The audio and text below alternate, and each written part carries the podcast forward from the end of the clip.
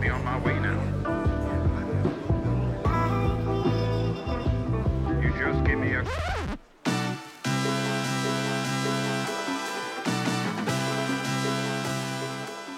Erittäin hyvää päivää ja tervetuloa Puurojengiin. Mulle tuli tossa yksi päivä maailman randomein ajatus mieleen. Mä kysyin Miisalta, että mitä hän mieltä Getto Masa on tubettajista. Ja sitä asiahan ei siinä tarvinnut edes kauhean monta lausta pohtia, kun me päädyttiin siihen, että on se jotenkin niin pollea äijä ja se haluaa olla kuitenkin niin kova, että ei sitä varmaan niin kuin paljon korusanoja tippuisi tubettajien suuntaan. Mutta samaan aikaan mä tykkään niin siitä ajatuksesta, että Masa olisi haastattelussa ja sitten yhtäkkiä kysyttäisiin, että hei, Gettomasa, mitä mieltä äijä on tubettajista? Ja sitten se vaan vastaisi, no sehän on tavallaan niin, että Roni Bak ja Lakkoki, niin onhan ne legendaarisia tekijöitä, mutta pakko kyllä sanoa vielä isompi shoutti Keski-Suomen omalle ylpeydelle, Miisakselle. Et isoin videoita aikanaan, ranch hommat ja tälleen, kyllä sitä itekin tuli seurattua pidemmän aikaa, kun olihan se niin iso ilmiö kuitenkin. Mut kyllä mä sen sanon, että tää nykyhomma TikTok ja tälleen, niin menee kyllä itelkin vähän yli. Niko ja Santtu, meemitalo ja muut. Ei siinä oo sitä, tiedäkö, samaa fiilistä, tiedäkö. Mut kyllä se on edelleen, vaikka ajat muuttuu ja ihmiset siinä mukana, niin kyllä mäkin tiedät sä, kuitenkin välillä edelleen laitan Edspeaksin mökkivlogin taustalle hyrräämään. Ihan nykypäivänäkin. Se rentouttaa siinä sit, et ei sitä studiolkaa kuitenkaan koko aikaa voi olla kirjoittamassa riimei, tiedätkö? Välillä pitää ottaa se breikki, ja onhan se nättiä nähdä vähän jotain sellaista ruudulta, mikä vie sut sit ajas siinä ta- taaksepäin tavallaan, tiedätkö, sinne 2014 vuoden fiiliksi. Et en mä tiedä mitä mieltä mä sit tubeista on. Että onhan siinä ne omat hetkensä, mitkä myös Masa allekirjoittaa, mutta ei kukaan voi tosissaan ajatella, että mä mitä tahansa 24H-haastetta enää nykypäivänä pistäisin telkkariruudulta pyörimään. Riittääkö toi sulle vastaukseksi hää? Miettikää, olisi se hienoa, jos se menisi noin. Niin pitkään kuin tätä asiaa ei kukaan mulle osoita eri tavalla, niin mä elän siinä maailmassa, että Masa on tasan tota mieltä ja todellakin pistää mökkivlogit lounaalla pyörimään taustalle koska miksei?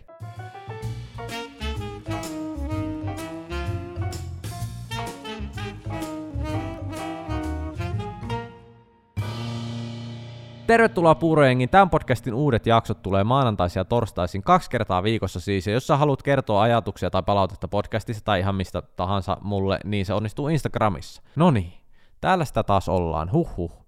Suomessa. Ensireaktio Suomesta oli kyllä kireä pakkas, tuuli, se oli yllättävän jykevä, kun käveli ekaa kertaa ulkona. Tuolla on ihan talvivibes. Mutta kyllä mä oon all for it. Mä en oo ikinä ollut mikään syksyihminen, ja mä oon iloinen, että skipattiin koko syksy haipakka ja siirrytään käytännössä suoraan jouluhaippiin. Mä oon valmis laittaa joulujatsit soimaan, telkkarista takkavideot tulille ja juustolautasia väkertämään. Let's go. Kuukausi Kreetalla kuluu kyllä tosi nopeasti. Aika menee menoja ja musta legit tuntuu nykyään ihan kuin elämä liikkuisi jotenkin pikakelauksella. Ihan tässä parin viime vuoden aikana se on muuttunut. Mulla ei ole pitkään aikaa ollut sellaista tilannetta elämässä, että aika matelis. Ja se on aika pelottavaa oikeasti. Se tuntuu jotenkin siltä, että tämä vaan kiihtyy ja kiihtyy, että kuukausi kuukaudelta jää vähemmän käteen. Mä mietin tässä hetken, että miltä toi ajatus musta tuntuu, ja on kyllä myönnettävä, että jotenkin se vähän pelottaa. Mä oon koko tähän asti sen elämäni kokenut olevani tosi nuori ja että elämä on täysin vielä edessä. Mutta nyt sellainen nuoruuden kokemus on vähän jäänyt. Mä oon 28 ja ekaa kertaa elämässä, niin mä oon jotenkin tänä vuonna sellaisessa iässä, että mä en voi täysin suoraselkäisesti kokea olevani nuori. Jotenkin musta tuntuu, että viimeiset kolme vuotta on ollut aikaa, että on kasvanut tosi silleen hyppäyksin aikuisemmaksi. Ja se on johtanut siihen, että tänä vuonna mä koen ensimmäistä kertaa oikeasti olevani aikuinen. Tai ainakin mulle kävi silleen tässä varttuessa, että vuosi vuodelta aika meni eteenpäin ja mä ajattelin koko ajan, että no joo,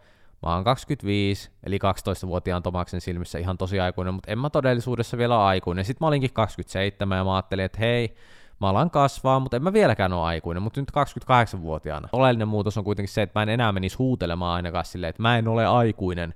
Ja se saa mut vähän surulliseksi, koska mun sisällä elää sellainen Peter Pan, joka haluaisi aina olla 23 se on mun mielestä se täydellinen ikä. Nuoria huoleton, mutta silti vapaa kulkemaan. Tällä hetkellä mä oon kokenut elämässä jotenkin liikaa vastuuta. On ollut henkisesti raskas vuosi. Mä oon tietoisempi siitä, kuka mä oon ja minkälainen mä oon ja miksi mä oon tällainen enemmän kuin koskaan aiemmin.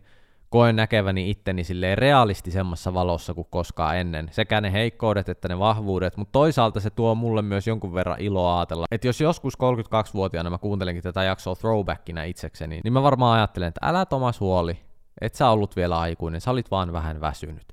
Mutta samaan aikaan takaraivossa painaa silti sellainen pieni paine, että kun sitä aina sanotaan nuorille, että nauttikaa siitä nuoruudesta, kun sitä vielä on, että sitten myöhemmin te kyllä tajutte, miten nuoria te olitte, ja teillä oli maailma auki, ja sitä aikaa te ette koskaan saa takaisin, ja sitten kattookin vuoden takaperin asioita, mitä elämässä on tapahtunut, niin rupeaa yhtään stressaamaan sitä diipimmin, niin jää kyllä sellainen fiilis, että hei, olisiko mun pitänyt pystyä parempaan, että olisiko mun pitänyt pystyä hyödyntämään tämä vuosi jotenkin paremmin, koska mä en saa sitä koskaan takaisin. Mutta kyllä mä sanon teille, että ei kaikkea voi kuitenkaan hyödyntää, eikä pidä. Jos huolehtii liikaa menneestä tai tulevasta, niin unohtaa elää oikeasti nykyhetkessä. Mutta tiedättekö te, mitä mä en ole vielä tässä 28 vuoden aikana kauan oppinut? No oikea oppista ja kaunista kävelytekniikkaa. Mä kävin paljon Kreetalla lenkillä sekä kävelen että juosten, ja mä voin ikäväkseni ja suureksi pettymyksekseni sanoa, että mä erehdyin yhdellä lenkillä kysymään Miisalta omasta kävelytekniikastani. Mä olin aiemmin kattonut YouTubesta juoksutekniikkaan liittyviä videoita ja mä olin hionnut sitä niin sit siitä kimmokkeena tuli tavallaan, tavallaan mieleen, että mä kysyn nyt läpällä, että miltä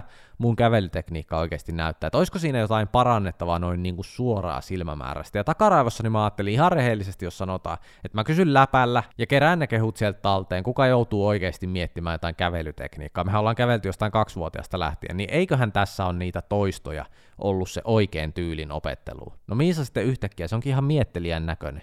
Ja sitten se sanoi silleen, no kävelepä nyt kunnolla. Se tunne, kun kävelet parhaasi mukaan ja toinen sanoo, että no kävelepä nyt kunnolla, sille okei, okay, miten paha tämä tilanne oli, jos sä luulit, että oli jotain pellekävelyä? Soiko tällä taustalla sirkusmusiikki vai olenko se vain minä? Yksi vaikeimpia asioita on oikeasti käskystä yrittää olla luonnollinen ja normaali. Vähän sama kuin sanotaan vaikka, että hengitä silleen normaalisti ja on ajattelematta sitä asiaa, niin sitten yhtäkkiä hengittää ihan liian tietoisesti ja on jotenkin kaikin puolin kusessa, mutta tolleen perustoiminto, kuin kävelykin, niin se on tosi vaikeaa sitten ylitietoisesti. Mä oon monta kertaa vuosien varrella kuvannut eri projekteja just YouTubeen tai mihin tahansa, missä on just ohjeistettu, että kävele mahdollisimman kasuaalisti vaan siitä kameran ohi, että se on kuvituskuvaa. Ja se on aina yhtä vaikeaa. Tähän päivään saakka mä vannon, että kyseessä on yllättävän vaativa tehtävän anto. Joku kahdeksan vuotta aktiivista sisällöntuotantoa ja äijä ei vieläkään osaa kävellä – normaalisti. Getting there but not there yet. Mutta siinä tietysti rupesin sitten kävelemään mahdollisimman ryhdikkäästi ja suorasti, ja sitten Miisa oli kiusallisen hiljaa,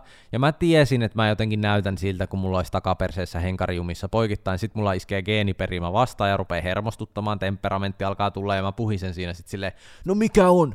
Kerro mitä pitää korjata, ärsyttävää vaan nähdä sille toisen ilmeistä, että homma kusee, mutta sitten se ei sano mitään, vaan se on vaan silleen, hmm, hmm. Ja sitten Miisa pohtii on silleen, hmm, pitäisikö sun olla jotenkin vähän rennompi? Rennompi? Niin no mä yritin olla rento, mutta sit sä sanoit, että mä en kävely kunnolla aiemmin. Sitten mitä tapahtui seuraavaksi, on tilanteessa kaikkein pahin vaihtoehto. Miisa sanoo, että no oota, kävelepä nyt tosta ja mä videoin sen ja sit katsotaan.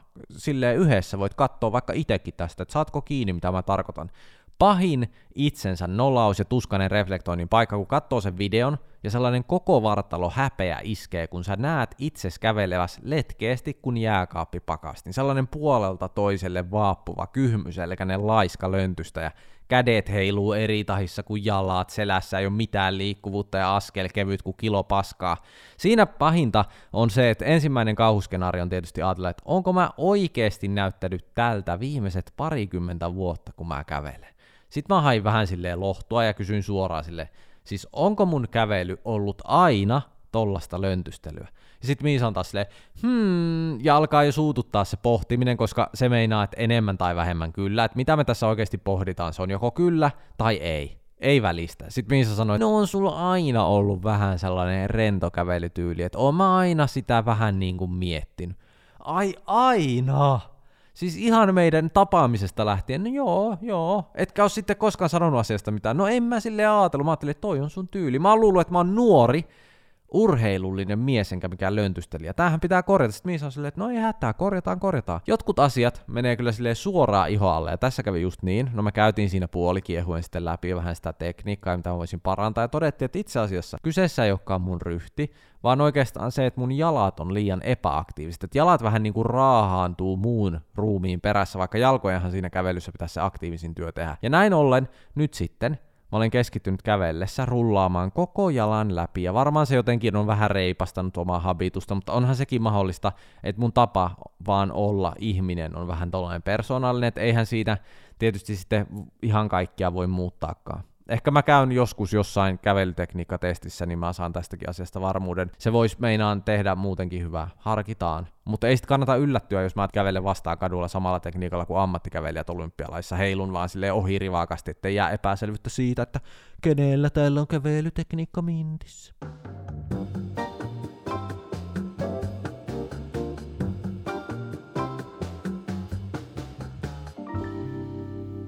Tänään puurojengissä me kaiveskellaan arjen kammotilanteita. Tämä aihe tuli mulle mieleen, kun mä salailin Instagramia siellä tuttujen ihmisten storeja näin, ja tajusin, että tosi monelle ihmiselle elämän sellaiset kohokohdat ja lempihetket on asioita, mitä mä en koskaan oikeastaan edes haluaisi tehdä. Et monen tapa elää ja olla vapaalla, vai jotenkin niin ei mun juttu, että mieluummin katoisin savuna ilmaa ja lakkaisin olemasta, kun eläisin heidän tyylillä. Eli käytännössä samaan aikaan tämä on vain jakso koottuna asioita, mitkä tekee musta estyneen ja nukkavieru ihmisen, joten kuulostaa hyvältä, let's go lampaat, mennään asian pariin.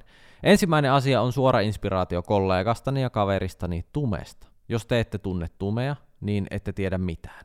Siinä on Suomitumen klassikkotekijä. Se mies on tehnyt somea pidempään kuin minä olen osannut kävellä, toisaalta oikein kävelemäänkään en ole vieläkään oppinut, joten en tiedä oliko tuo mikään flex. Toivon mukaan Tume ei ota pahalla tätä kohtaa. En mä usko, että hän ottaa. Ainakaan mitään, mitä seuraavaksi mä sanon, ei ole tarkoitettu pahalla. Tämä on vaan meidän ihmisten erilaisten toimintatapojen preferenssiä ihmettely. Mutta Tume on oikeasti sellainen äijä, että mä oon nähnyt sen monissa monissa eri tapahtumissa ja tilanteissa tässä vuosien varrella, ja mä tiedän for a fact, että siinä on mies, joka voi tulla mytkeisiin ilman, että se mitenkään suunnittelee sitä ennakkoon. Se ei soittele, ei selvittele, että onko siellä tuttuja tai frendejä. Se mies voi tulla tilanteeseen kuin tilanteeseen ilman selkeää pläniä ja vaan go with the flow. Se mies menee flowlla. Mä en ikinä pystyisi tohon. Siltä kun kysyy juhlissa just silleen, että mitä sä oot miettinyt tänään, joo en mä tiedä, mä vaan meen, mä vaan meen, se on silleen niin kuin sillä aina haipit päällä. Eli tämä ensimmäinen skenaario on käytännössä se, että mulle on täysin kammottava ajatus, että mä menisin johonkin bileisiin, tapahtumaan, festareille tai vastaavaa ilman, että mulla olisi selkeä ihminen tai porukka, kenen kanssa mä meen tai kehen nojautua just silleen. Mä en vaan osaa mennä tilanteisiin yksin silleen, että lähtisin ja luottaisin, että no kyllä siellä sitten on perillä jengiä, ketä mä tunnen. Ei vaan tulisi tapahtumaan tällainen asia asia. Vaikka totta kai se on joskus niin kuin aika varma keissi silleen, että 90 prosenttia varmaa, että siellä nyt on paljon tuttuja paikalla ja näin. Mutta mulle se ei riitä. Se olisi mulle hirveetä. Mä vannon, että se menisi tasan tällä tavalla, jos mä päätyisin yksin tolleen tekemään. Alkuun mä koittaisin ennen paikalle menosta alkata somesta silleen, että okei, ketäs tuttuja sinne on varmaan menossa. Ja päättelisin sitten totta kai var- mahdollisimman tarkasti monelta ne on myös menossa. Ja miettisin ennen saapumista paikalle koko ajan, että onko siellä ketään, haluaako mun kanssa iltaa siellä kukaan viettää, kun ei olla alun perin sovittu, että yhdessä mennään, niin että onko sitten yksin koko illan.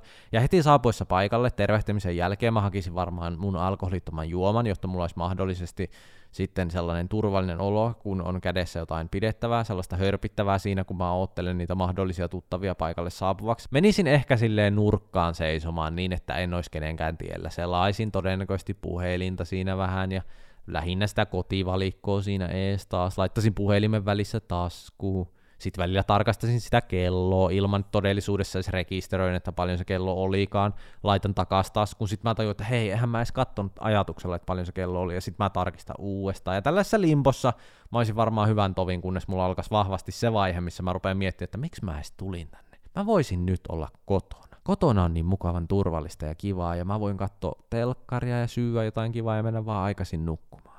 Tää voi kuulostaa liiottelulta, mutta tollanen mä vaan mielessäni oon. Mä en ole aina ollut tollanen, mutta ehkä jotenkin tässä ajan saatossa mä oon jotenkin vähän muuttunut. Että kotona vaan on niin kivaa, mutta sit mä oon huomannut, että vaikeutena nimenomaan siinä, jos mä menisin yksin tolleen, on se, että mä en osaa itse aktiivisesti tuppautua muiden porukkaan mukaan. Minähän en siis mene noihin tilanteisiin yksin. En mene. Hatunnosta kaikille, jotka sen homman osaa, mutta jos menisin, niin se olisi se isoin haaste mulla. Että mä kaipaan tosi vahvasti sen, että joku sitten osoittaisi mulle suoraan silleen, hei Tomas, haluaisin, että vietät meidän kanssa tämän illan. Tai edes, että hei Tomas, jos haluat, niin tuu meidän messiin. Jotenkin se, että joku ilmaisee, että voit hyvällä omalla tunnolla olla meidän kanssa, niin se purkaa sen epäilyksen mielestä, että mä olisin sitten se tunkeilija, jos mä viettäisin iltaa sen porukan kanssa, johon en alun perin kuulunut. Mutta ehkä mä sanonkin tämän tavallaan myös jengille tiedoksi, jotka kuuntelee, että jos te huomaatte, että joku on vähän tollainen omien kuoppiensa kaivaja, niin sanokaa sille, että tuu mukaan, jos haluat. Voihan se siis olla, että se ei edes halua tulla teidän mukaan, mutta hyvä fiilis siitä tulee ainakin, että tietää, että okei, noi antoi mulle sellaisen vaihtoehdon, että sun ei tarvitse olla täällä itsekseen, vaan voit olla myös meidän kanssa. Mutta mä tiedän ihan sataprosenttisella varmuudella, että jos mä tolleen menisin johonkin itsekseni ahdistumaan, niin mä viihtyisin siellä ehkä maksimissaan sen kaksi tuntia, ja sit mä niin keksisin vähin äänin jonkun mukaan hyvän syyn poistua silleen. Mulla on ollut tosi pitkä viikko, niin halusin vaan käydä pistäytymässä, mutta kiitos kutsusta, ja nyt minä lähden täältä, hei.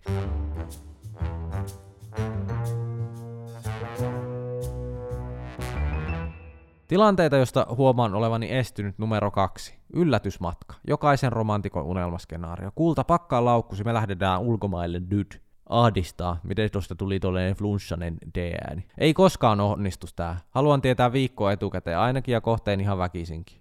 Ei olisi pahempaa kuin yllätysmatka syntymäpäivälahjana ilman, että tietää mihin menee. Mä kaivelisin ihan kaikin mahdollisin keinoin täysin varmasti ennakkoin sen tiedon, että mihin mennään.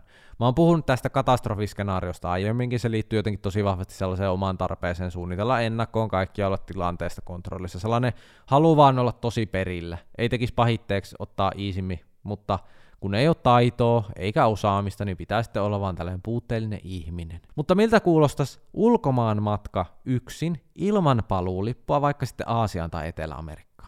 Kun on tällainen rinkka selässä kohti seikkailuja, totesitko juuri, että tuohan olisi ihan mahtava unelma nähdä maailmaa uusin silmiä, päästä kokemaan jotain täysin ainutlaatuista? Ää. Ei todellakaan, ei pysty, ei huvita olla niin epämukavuusalueella, ei, ei, ei, ei todellakaan. Minä Aasiassa miettimässä, että onko ruokani kasvisruokaa vai paistettuja heinäsirkkoja. Ei, ei, ei, ei, ei, ei. Voi kuulkaa. Mulla on kaikki ihan liian hyvin vaan tälle, että mä kaipaisin elämään mullistavia seikkailuja ja turvallisuuttani uhkaavia tilanteita.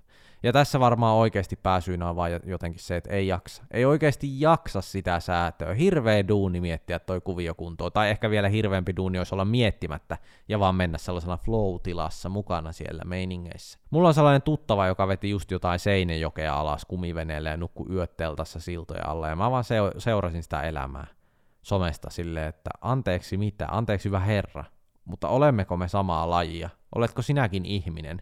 Miten toinen meistä päätti 20 vuotta täytettyä, että tekee pelkästään kilipää asioita vapaa ja toinen meistä päätti istua kotona.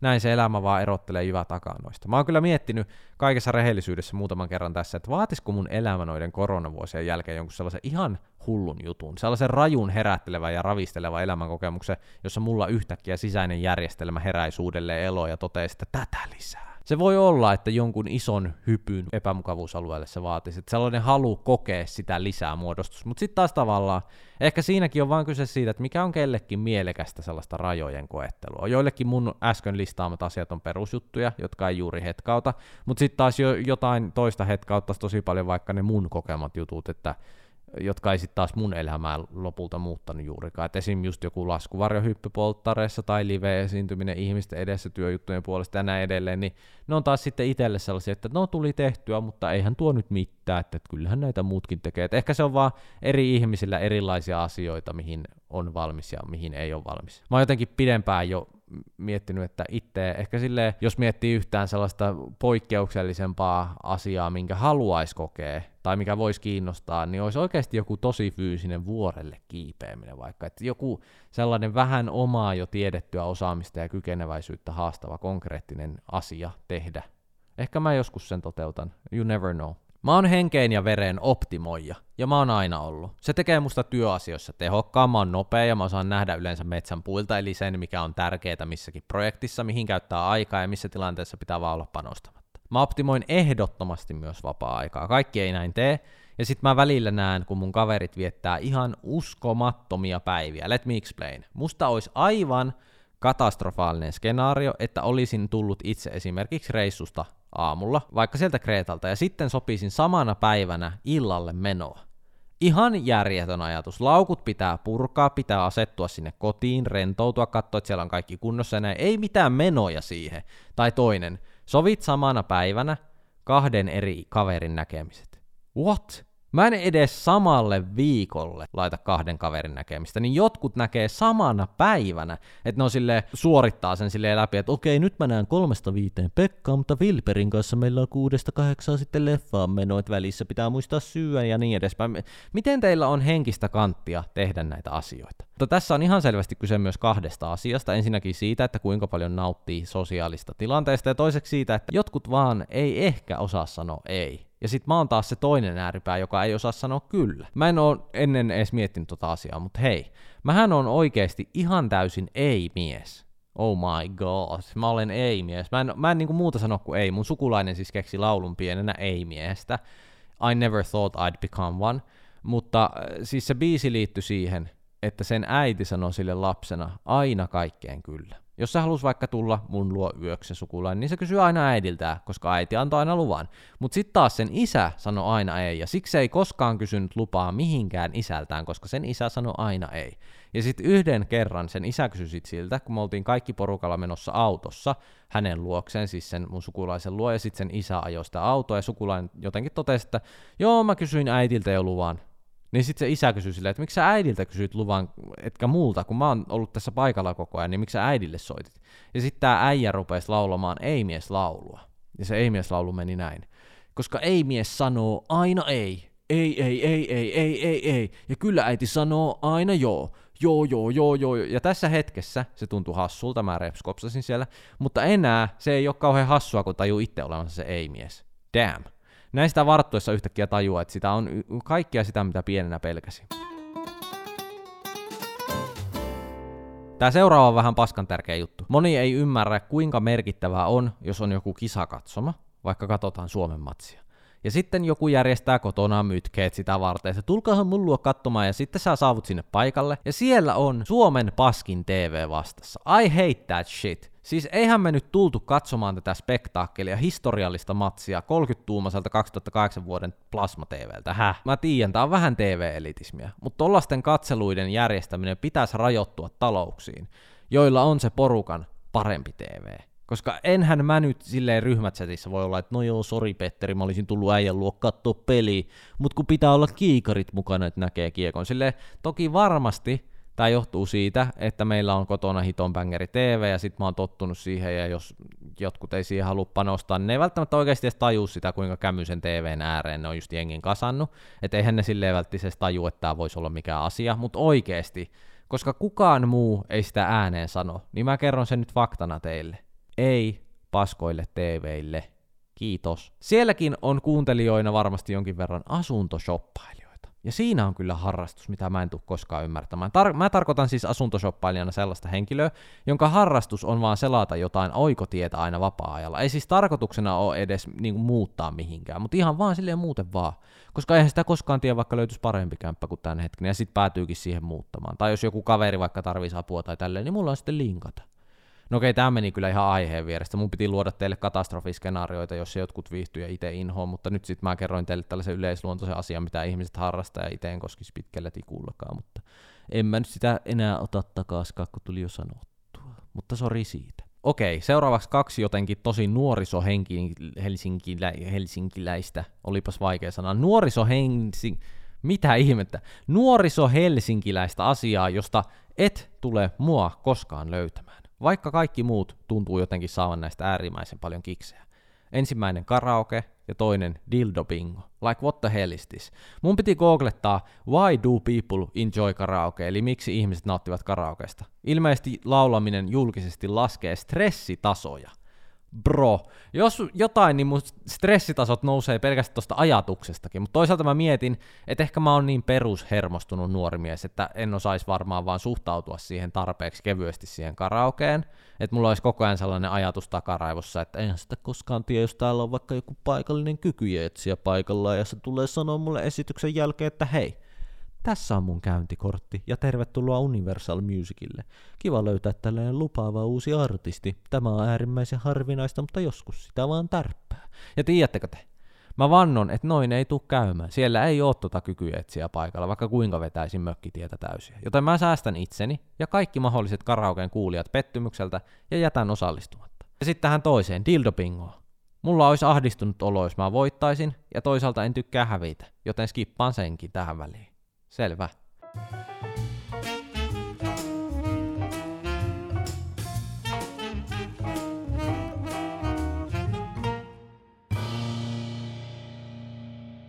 Viimeisenä skenaariona me nostetaan vielä se, että joskus elämässä tulee sellaisia tilanteita, missä jengi yrittää tehdä jotain painostaen koko ryhmää. Esim. jos on pirtsakka illanvietto menossa ja sitten joku huutaa silleen, hei jengi, tulkaas kuulolle, eikö me nyt tehdä nyt kaikki niin, että mitä tahansa mä nyt tässä haastan, niin me kaikki täällä, niin kuin kaikki tässä porukassa, sitoudutaan siihen, että me kaikki nyt tehdään se juttu, eikö niin? Nyt kaikki, kukaan ei nyt voi tästä porukasta sit olla tekemättä sitä juttua. Että sit mitä tahansa se onkaan, mitä mä sanon, niin mä sanon, että me kaikki tehdään se, niin, niin nyt sitten kaikki tekee että kaikki nytten kättä päälle, ja sitten mä huudan tässä kohta, että mitä mä tehdään. Ja kaikki te- eikö niin, onko kaikki mukana? Ja siis mä en tiedä, kertooko se jotain siitä, minkälaisten ihmisten kanssa mä oon tekemissä, mutta mä oon elämässäni joutunut useamman kerran tollaiseen tilanteeseen. Että yritetään saada koko porukka tekemään jotain kilipäistä, ja ei siinä mitään, mä tykkään heittäytyä. Että mua ei haittaa silleen nolata itseäni, mutta kyllä se musta on ihan periaatteessa ihan jees idea. Mutta tässä tullaan siihen, että ihan saakelisti mua ahdistaa sen seuraavan 15 sekunnin ajan, kun mä joudun käymään päässäni prosessin, että mitä kaikkea tämä ihminen voi nyt keksiä. Että joo, voin tehdä tyhmiä asioita ja nolata itseni, mutta mä en voi vaikka juoda pullollista viinaa vaan, koska tämä yksi äijä nyt sanoo, että kaikki me tässä juodaan, koska mä en ole ennenkään juonut, niin mä en siihen lähde. Niin mä en rupea vaan tämän asian takia tekemään sitä, mutta sitten kuitenkaan tylsä olla se ilonpila, joka on silleen, että no en mä nyt ole Ines, mutta tai no ehkä mä oon niin, että riippuu mitä sä sanot, mutta en mä nyt lupaa mitään, mutta voin harkita, kun kuulen sen jutun, niin vähän silleen ankea äijä. Että tällainen, niin kuin sanottu, perusahdistunut nuori mies. Mutta sitten se haaste yleensä on tälleen, okei, okay, ootteko te valmiita? Se haaste on, että mä haastan teidät kaikki nyt juomaan tänään niin paljon kuin te vaan pystytte. Ja sitten kaikki on silleen, jee, tätä on ilo. Ja mä oon silleen, jee, näin vähän arvelinkin. Ja siksi en lähtenyt tähän haasteeseen mukaan.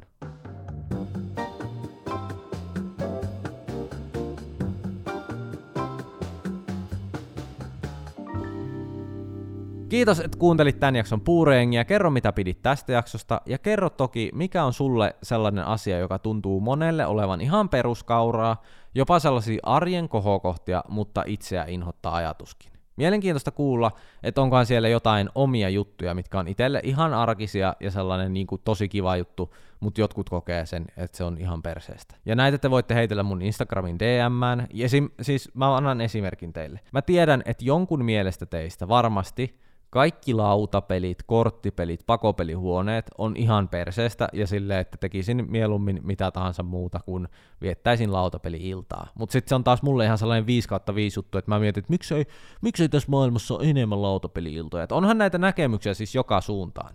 Eli kukaan ei ole varsinaisesti väärässä. Saatte vapaasti kertoa omanne. Voitte vaikka kertoa ihan ton pakopelihuoneen lautapeliasiankin, senkin otan vastaan nöyrästi, nöyrästi sanon, että okei, selvä. Purengin jaksot tulee ulos maanantaisia ja torstaisia, eli kaksi kertaa viikkoon. Oh my days, kun on oikeasti hyvä olla Suomessa.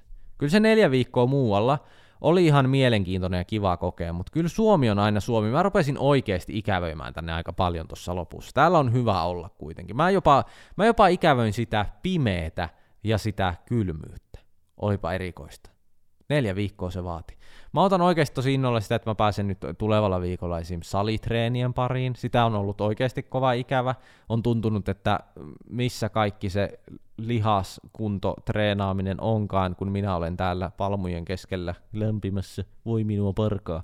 Ehkä me vielä saadaan tälle kaudelle niitä vanhoja kunnon salijuorujakin taas tuotua, kun meikäläinen pääsee tähän perusarkeen kiinni. Sitä minäkin toivon ja musta tuntuu, että ehkä tekin toivotte. Toivotaan näin.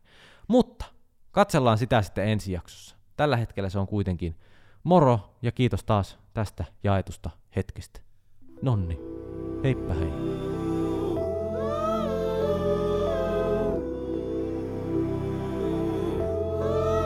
Check, check, check. One, two.